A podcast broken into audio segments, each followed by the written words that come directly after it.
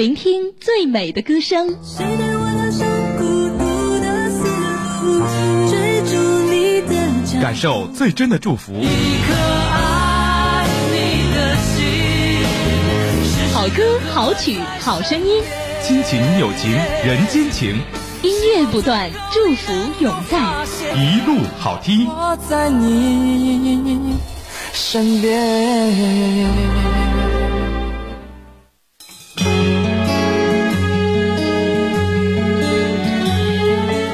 一路好听，主持人彦斌继续与您分享我们歌坛的一位翘楚级的校园民谣代表人物沈庆老师的最新的作品《最后的电台情歌》，也通过空中的电波走进沈庆，跟我们来继续交流他音乐的今昔过往。你好，沈老师。哎，你好，白老师。嗯，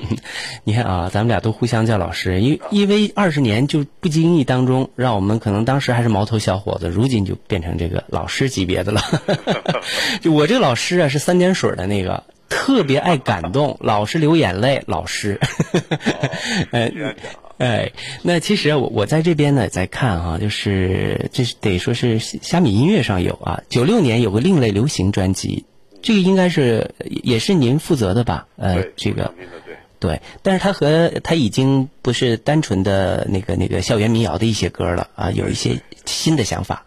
还有就是九七年，您就推出了这么多年以来是九七年的四月二号，这个是不是严格意义上来讲是您的就是真正意义上的个人的大碟第一张？对，对，第一张。嗯。还有呢，就是一零年推出了那一年那一天会老，这好像是个单曲了啊、嗯。那个是，其实那个是一个，嗯、它不是正式推出的，那是我就自己在家里玩做的音乐。哦。后来虾米的朋友，因为我跟他们都很熟嘛，他们说，哎，放到我们这儿吧，他们给自己给做了个封面，嗯、那不是个录音室专辑。哦。啊、呃，对。就是有点 demo 的性质，对，它实验音乐，而且纯粹是我自己在家里玩弄的东西啊啊，也挺好听啊。还有呢，就是一二年的，就是说对镜梳妆青春当年什么，这就是这个小科剧场里头把你请进来，对，在小科剧场，我当年一二年在那唱了两个专场，嗯、呃，然后现场的录音，嗯，也非常的宝贵哈、啊。还有就是一二年就那一天，这好像是个影视剧的作品是吧？这是个微电影的一个呃片尾曲，嗯。你看啊，然后就二零一三年了，十一月十五号的《岁月如今》，嗯、呃，重点说说这个。讲岁月如今是吧？嗯哼。呃，其实，呃，其实还是要从头讲起来。哎，对，细说从头。到零七年，就是出版了这么多年以来这张唱片以后，其实当时我跟金文唱片还有两张唱片的合约没有做。嗯。呃，但是那个时候我突然就是。有有一种感觉，就是他好像是他一直在埋着头在干一件事情，然后抬起头来一看，其实我的青春已经结束了。那在我的青春的这个青春期里头，其实我特别用心用力的去做了一件事情，就是说我因为爱音乐，所以我去学习写歌，去学习做制作人，学习做歌手。我用了我全部的时间、全部的精力去做这一件事情。那这好像是青春期那种热情、那种梦想、为梦想去的冲动。那到二十七八岁的时候，突然想，因为当时呃，国内的这个流行音乐环境有很多东西我也不是特别看得惯，不满意。比如说，呃，比如说就是举个很简单的例子吧，当时校园民谣一发行了以后，其实马上就大家都看见有什么校园歌谣，什么什么什么来自大学的歌，什么什么的，就山寨自己的东西，这个很可怕。李鬼就上来了。呃、对对对对对，其实这东西就是，其实它还是我们认识的一些圈里的人做的。嗯。所以我就觉得挺没劲，当时觉得，然后我觉得好，我是时候我应该抬起头来去看看这个音乐以外的世界是什么样子了。嗯，呃，而且青春期已经结束了嘛，所以我就呃自己做了自己的广告公司，后来包括自己做自己的这个就是做音乐网站，这些年实际上一直在做广告公司。嗯，但是呢，就是在这个过程中呢，其实我并没有离开音乐。呃，断续有时候也会给一些朋友的，就是一些歌手是朋友身份的，给他们写一些歌。呃，更重要的是我自己一直一直以来都有写歌，我就把音乐变成一个纯粹私人的东西了。呃，我觉得对我来讲很幸运，就是我很小的时候我就喜欢音乐，爱音乐这个东西，所以造成了我今天就是这么性格上很简单、很坦白、很诚实的跟这个世界去共处。嗯，我觉得这是这是音乐带给我的特别美好的东西。那其实这些年呢，跟音乐一直相伴呢，其实呃就好像一个特别好的朋友一样。到了零九年的时候，其实我有写一首歌叫《在远方》，后来在《岁月如金》这张唱片里头有这首歌叫《在远方》。嗯，对，它这首歌的背景是什么呢？就是呃，其实当时是汶川地震一周年时候我写的。嗯，呃，汶川地震的时候呢，其实我是四川人，所以我回去做了六天的义工。呃，做了义工以后，我回来以后，其实有一个半月都缓不过来。嗯，那种生离死别那种场景，其实是对人是特别摧残的。说实话，你作为旁观者也特别被摧残，而且作为一个四川人，当时我特别，我觉得特别能够带入到就灾区的那个老百姓的心里去。其实他们不希望别人去看他们。嗯，就是呃，好有救灾的这个物资，大家都当然是非常感谢哈，但不希望大家来做秀来表演。明白明白，他们的痛苦是自己、嗯、其实每个人都一样，就是你痛苦的事情其实是夜深人静时候你自己舔，嗯，别人帮你是解决不了你的痛苦的，嗯，这个可能白老师肯定在这个岁数也有体会哈，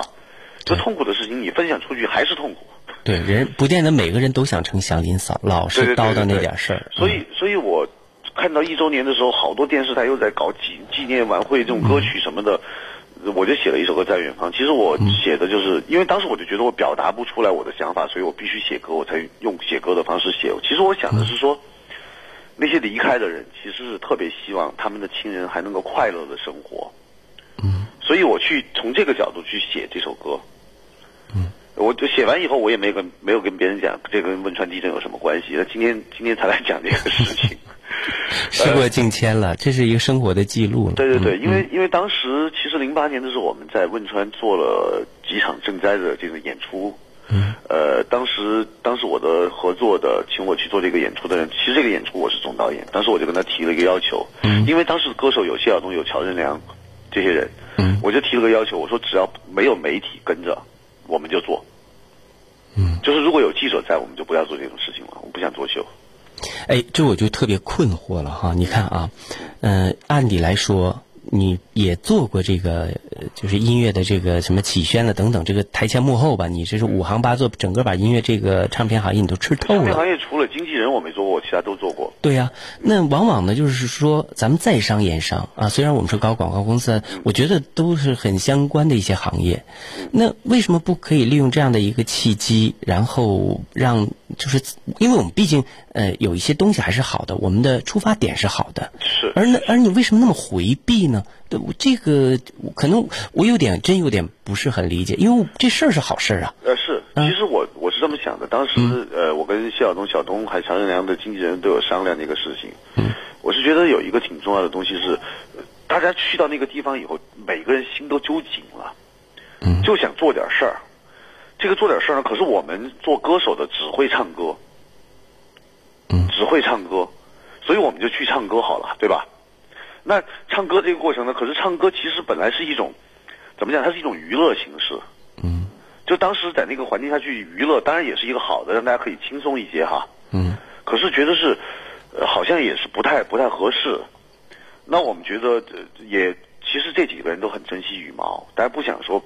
这个事情被记者看拍到或者是采访出去以后变成一个被做认为是作秀，我们好了，我们干脆干净利落，我们不要不要任何记者参加记者参加这个事情、oh, okay, 对，咱就是这个想法，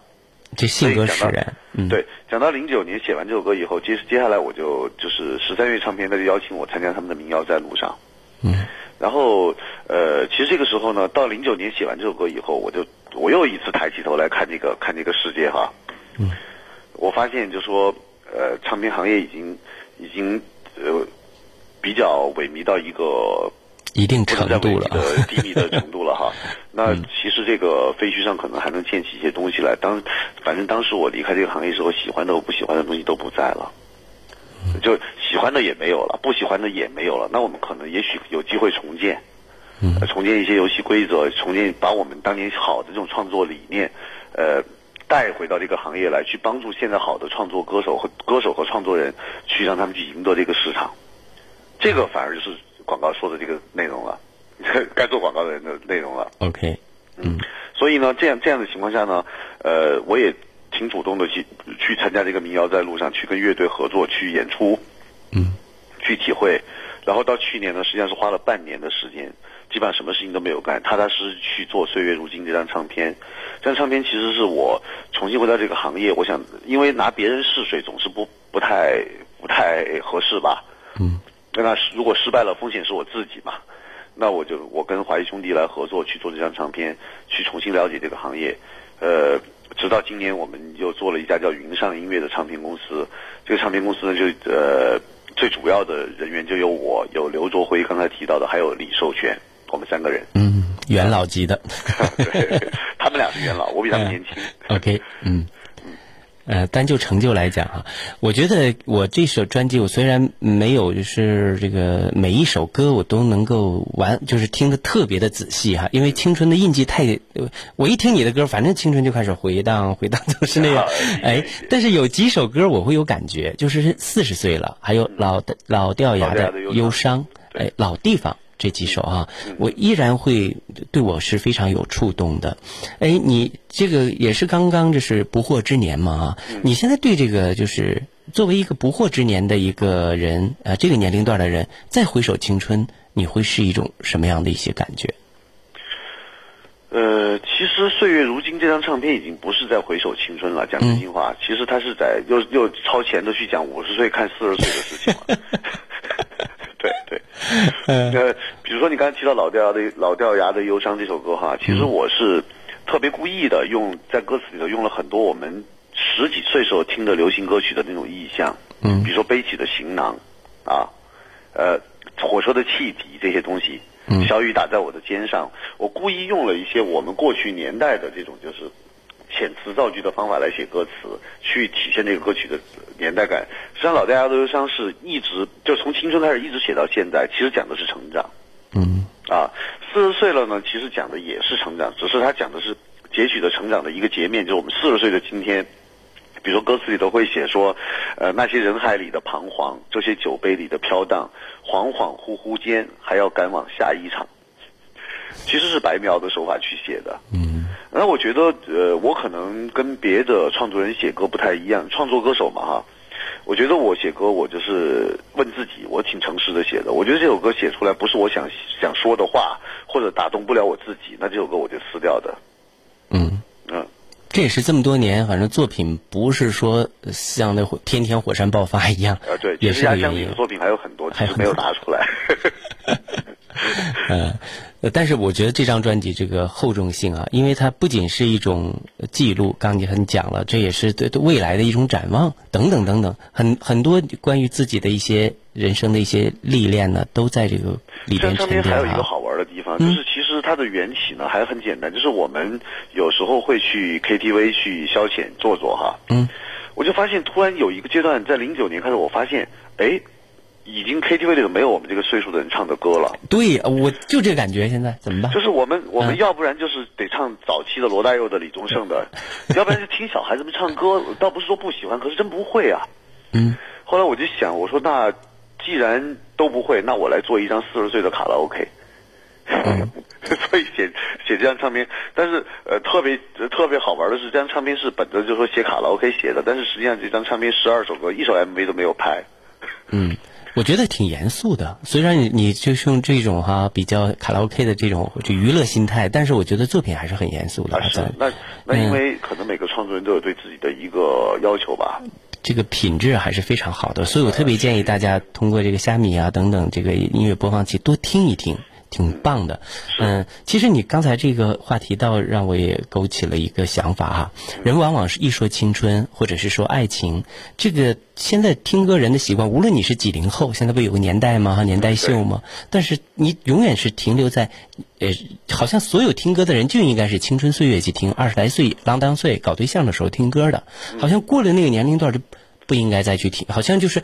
嗯，可能因为是生活是压力太大还是什么原因，就没听歌了。等到到老的时候呢，又回到就好像我的爷爷奶奶或者父母他们，他永远听红歌，那是最好的，因为那是他们的青春。哎、啊，你你你有没有是这种感感触的一些东西，就是我们可以分享一下？我觉得是这样的哈，其实，在青春期的时候，因为时光比较长，嗯，就因为事情没有那么多，没有那么多压力，包括生活啊，就是家庭啊、工作的压力。所以呢，可以就是很尽兴的去做喜欢的事情，比如说听音乐，嗯，你整夜听音乐也没有人管你，你也不会影响你的未来。嗯哼。那现在比如说如果你上班了，上班族，那每天可能在上班的路上可能也可以戴着耳机听音乐，可是家里要做饭，要带孩子，或者什么什么同事要聚会啊，一起吃个小饭喝个小酒什么的，那其实你是没有那么多时间再去把心思关注到音乐上头去。其实但是呢，每个年龄段的人，其实你的生活都离不开音乐。嗯，不信呃收音机前的听众朋友都可以可以试想一下，你有没有过一天，你虽然你不主动听音乐，但你被动，你一定也从各种地方，哪怕你们家门口广场舞，你也在听到音乐。 OK， 对，大妈们还还在忙着嘛。对，因为我的办公室楼下他们广场舞现在还在还在小苹果呢，是吧？对啊，哎，我就想起这个事情。所以我觉得是、嗯、是关注的焦点的问题。但是呢就是呃遇到，就像白老师你讲的、嗯嗯、你当你听到青春的时候，你还是会觉得感动，嗯，只是你现在不会主动在某一天去翻出来听，嗯，对不对？因为偶偶然哈、啊，就是我其实说心里话，我今天吧是我主持状态很不佳的一天，有点语无伦次，因为我想问你的东西太多，呃、而且好像我期期待，我就可以说期待这个这样的就是访谈啊，就想和你交流，可能就真有二十年了。但是呢，我现在这个现在我的真实的一种心态是什么呢？我面对这个目前，因为因为也做了二十多年的这个岗位啊，就是作为电台的 D J， 可能像这个年龄段还坚守的不是很多了，哎，是很少了、呃。要不是当官的，要不干嘛，人家都有自己的前程。这个向你向你致敬、呃。哎，这不是说致敬，但是我现在有时候觉得我，我我有点困惑是在哪里啊？呃，以前我们那时候年轻的时候，我们可以就是畅谈理想，嗯，而我现在说心里话，就现在年轻人听到的，我没有一点就是说我音乐，我就是一种消费。就是我我在消费我的青春，而不是说像我们校园民谣那个年代，会听我们是在呃在这个音乐当中可能寻觅着一些什么，我们为理想而音乐，哎，对，有梦的东西。为什么现在这种东西就没了？我一直很困惑，我就会有人说你是不是曲高和寡呀？我说不是，因为当时我们流行的音乐也并不是说所谓的什么高雅高端的什么古典音乐，它不是这么回事儿，而是说音乐写作的模式和方式、内容为什么这么空洞？人到底怎么了？嗯，我们今天好像终于找到一个能跟我交流的这样的一个对象了。呃，那个沈老师，能不能帮我指点一下迷津到底是怎么回事儿？我其实我也说不好，我最近我也在开始研究这个九零后，因为呃前前一个礼拜吧，就是前礼拜那个百度有一个百度大会嘛，他们发布了一个就是百度的一个调查报告，其中有一个调查报告就叫九零后，它里头第一句话其实挺感挺让我有感触的，他说呃九零后你不要以为他们还小，九零后最大的这些人已经大学毕业踏上工作岗位了，最小的这些人已经上高一了。嗯，就他们已经未来消费主力就是他们了，这是个市场报告。这句话我很受感触，所以我最近也在思考九零后的问题。我觉得他们不是不谈理想，他们有理想，只是他们用一种更加怎么讲，更加他们的语言来表达了。嗯，可能我们那个时候我们不觉得谈理想是觉得有什么、呃、不好意思的。嗯，啊，他们可能会有不好意思，他们其实心里就装了很多理想，我觉得。他们目标比我们还要明确，因为就是这样的，这个社会发展哈，到最后其实就是每一个你有一技之长的人都有一份你的非常好的职业，这是一个社会大同的一个目标嘛，对吧？嗯、但是实际上来讲，其实到今天也，咱们中国也呈现出这种情况了，就是你会，你哪怕是学厨艺啊，你可能也能成为一个，也能养家糊口，甚至过得很好。所以他们的目标比我们当年要更加的单纯。直奔目标就去了，所以他们不讲理想，他们可能目标更明确，我是这么认为的。嗯，呃，校园民谣，包括这个民谣前面加了校园，呃，往往那一说你刚才也提到什么叫象牙塔，因为当时有要回顾一下是那样的，考大学当时并不是说谁像现在那么扩编都能够进到大学校园里，进去的都可谓是精英了，所以叫天之骄子。哎，而且毕业就分配，在学校当中他就有时间去搞对象，追女生，追女孩子，呃，然后他会在这个校，因为他没有太多的后顾之忧。那可能现在的这个大学生们，九零后啊，包括马上起来的这零零后们，可能他们压力，社会的压力可能相应来讲就要大一些。针对性就是首先是不是生活，我们那个年代虽然不是太富裕，不如现在物资这么富裕，但是我们那时候好像是生活，现在好像他们更多的先要考虑生存的问题。呃有有有可能有这种因素，对，这是一个啊。哎，另外呢，就是说现在写的很多的歌曲啊，你包括说现在流行的是什么小小苹果啊，它火得不得了，当然是节奏感呢会会很好啦，或怎么样，我们不能否定它有一定的这个传唱度啊，或怎么样啊。这首歌我到现在没听过啊、哦，您您是特意回避这个小苹果呢？你不可能啊，你那个大妈天天在广场跳，她怎么没听到？我真是我没有特意回避，只是我。嗯就是就很很，其实很奇怪，我每天大概要听，嗯，要听几十首歌，嗯，就是很多年来一直养成的习惯，嗯、呃，而且现在又做唱片公司了，听的歌更多了，就是一直就是没有没有机会，就说比如说突然坐在这个、嗯、坐在这个音响前的时候说，哎，我听一下小苹果吧，好像从来没这么想过。嗯、我们一会儿做完节目，我听一下。嗯啊，您我知道以两种，一是因为毕竟那也是就是一种社会现象啊，同行嘛，不能是说同行的，我明白，我明白。我真的没听，呃、真的想回避这个。呃，我举的这个例子是什么？不是说他的艺术，呃，就是有这样一种类型吧。你比如说《老鼠爱大米》，就是后来就是有就有这样的一条线出来的，两只蝴蝶呀、啊，等等等等。嗯嗯。慢慢的，他们就被称为叫做哦网络歌曲了。嗯，其实很多歌曲啊，我们不见得说网络的歌曲都低俗，但是因为有这样的一条线出来之后，就很奇怪的，是凡从网络上出来的最火的排名前几位的，全都是这样的东西。嗯、呃，您肯定现在不能够回避，不去接受网络啊，不，肯定要接触。呃，类似于这样的排行现象，你怎么看？为什么他们总能拿到呃前三名啊，或怎么样？而且音乐的品质是这个样子的。呃，我觉得这里头有两个方面吧，一个是其实呃这么讲，嗯，从那个两千年以后哈，唱片公司呢就会发现说低龄一些的孩子们，他们可能会成为就是未来唱片的购买主力，嗯，然后呢，所有唱片公司中港对大陆港台的都都在这么做，比如说香港推出这个 Twins， 嗯，它其实就针对低龄的孩子们去做的一种偶像组合。但实际上呢，两千年以后的这些低龄的孩子们，就岁数比较低的哈，他们是听网络音乐长大的，他们不买唱片，所以就造成了说唱片行业突然一夜之间就急转直下的往下衰落，就华语唱片音乐啊，买唱片的反而是现在三十岁以上的人啊。但这样这样讲就是说，现在的小孩子们就是在网听网络歌曲的，比如说在 Q Q 音乐里头听网络歌曲的人，他们其实没有经过过特别高品质的音乐的这种就是对耳朵的培养，嗯，比如说好的编曲、好的演奏，他们只是要一个小小的旋律或者一个小小的动机，他们就觉得够了，他们要求也没那么多，这是一个了。嗯嗯。第二个可能也不排除这个用技术刷榜的可能，我觉得，因为好多人都在做这个事情嘛。嗯，你觉得这是成绩什么都是做出来的是吧？有一些是，有一些会有。嗯。对，那这也是一种新时代的新问题啊，没没没办法克制，规避不了。刚才呢，我们提到了说，你讲是在华语圈是这样，那我们要展望一下，就是因为你也经常接触一些海外的一些朋友哈，音乐同行，嗯、那他们现在的唱片市场也也是像我们这样凋零吗？或者是说是什么样的一种现状呢？现在如果是传统的这种音像制品 C D 卖得好的，就是比较大的国家哈，其实英国卖得比较好。嗯，就是因为英国人比较传统，呃，美国也卖得不错，但是呢，每年都在往下滑，呃，包括这个就是 M P 三 的下载，其实苹果上周已经宣布了它的那个有曾经的拳头产品 iPod 不再生产了嘛，嗯，实际上就是意味着说 M P 三 已经开始寿终正寝了，下载这种方式，呃，慢慢的大家都是在线听了。就是我手机也可以听，电脑也可以，任何地方在云上一一接上，我就可以听音乐了。所以这其实是改变了改变了唱片载体的一种音乐载体的一个革命，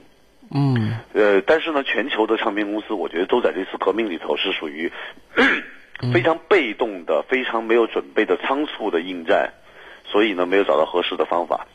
嗯嗯， OK， 刚才呢和我们的沈老师啊，真是我觉得这二十年的等待非常值啊。呃，又要进几点小广告。今天呢，冲着二十年你也不能挂线。稍后的时间里，我们还有将近半个小时，因为最重要的还是在后面，因为要面对你的这个人的最新的这个最后的电台情歌，一定得说一说啊。好，那、呃、在这里呢，我们刚才也听到了这几张专辑，也非常的希望收音机前的朋友啊，通我觉得虾米音乐还是不错。做的，因为它比较资料比较全，嗯，大家可以去点听。当然也希望大家呃买这个正版的 C D， 这也有哈，实体 C D 还是有的，是吧？呃，最后的电台情歌吗？还是岁月如金？就是你所有的专辑？呃，我所有专辑现在在岁呃岁月如金和这么多年以来，在京东都有正版卖，都有正版啊。对对对，广告来了之后，我们继续分享，稍后见，嗯。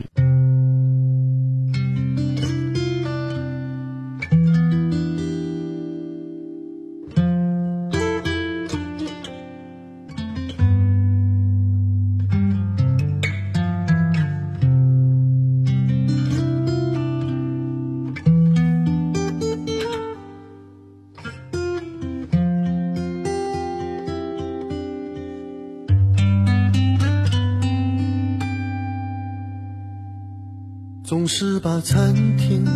喝到下班，总是把卡拉 OK 唱成加班，总是三两个朋友就能回忆出一夜的唱片，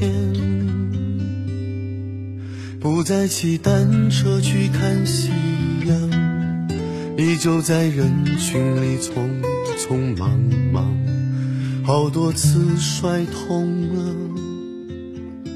还是相信自己在成长。那些人海里的彷徨，这些酒杯中的飘荡，恍恍惚惚间，还要赶往下一场。那些人间熙熙攘攘，这些年来平平常常，偶尔还有点小忧伤，就当是别人的故事去讲。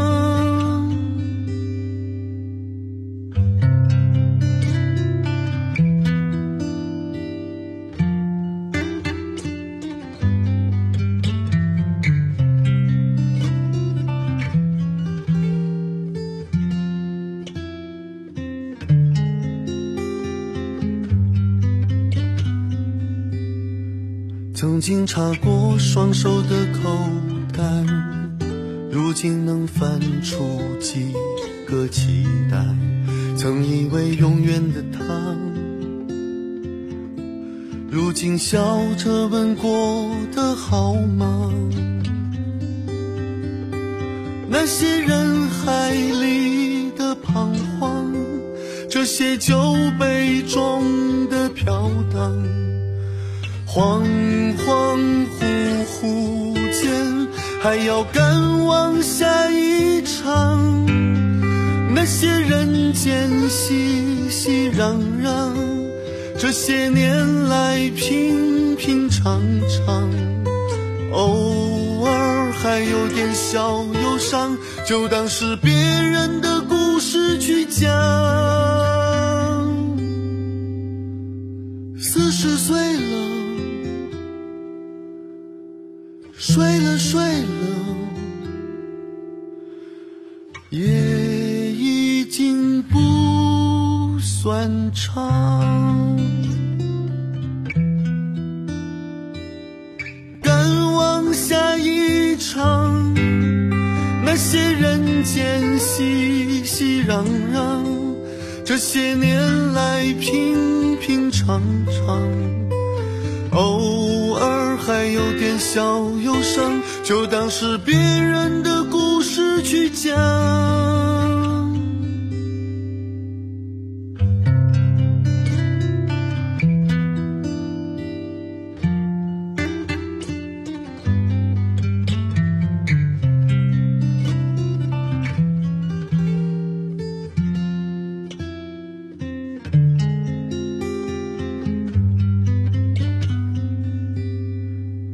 经擦过双手的口袋，如今能翻出几个期待。曾以为永远的他，如今笑着问过的好吗？那些人海里的彷徨，这些酒杯中的飘荡，恍恍惚惚间还要赶往下一场。那些人间熙熙攘攘，这些年来平平常常，偶尔还有点小忧伤，就当是别人的故事去讲。四十岁了，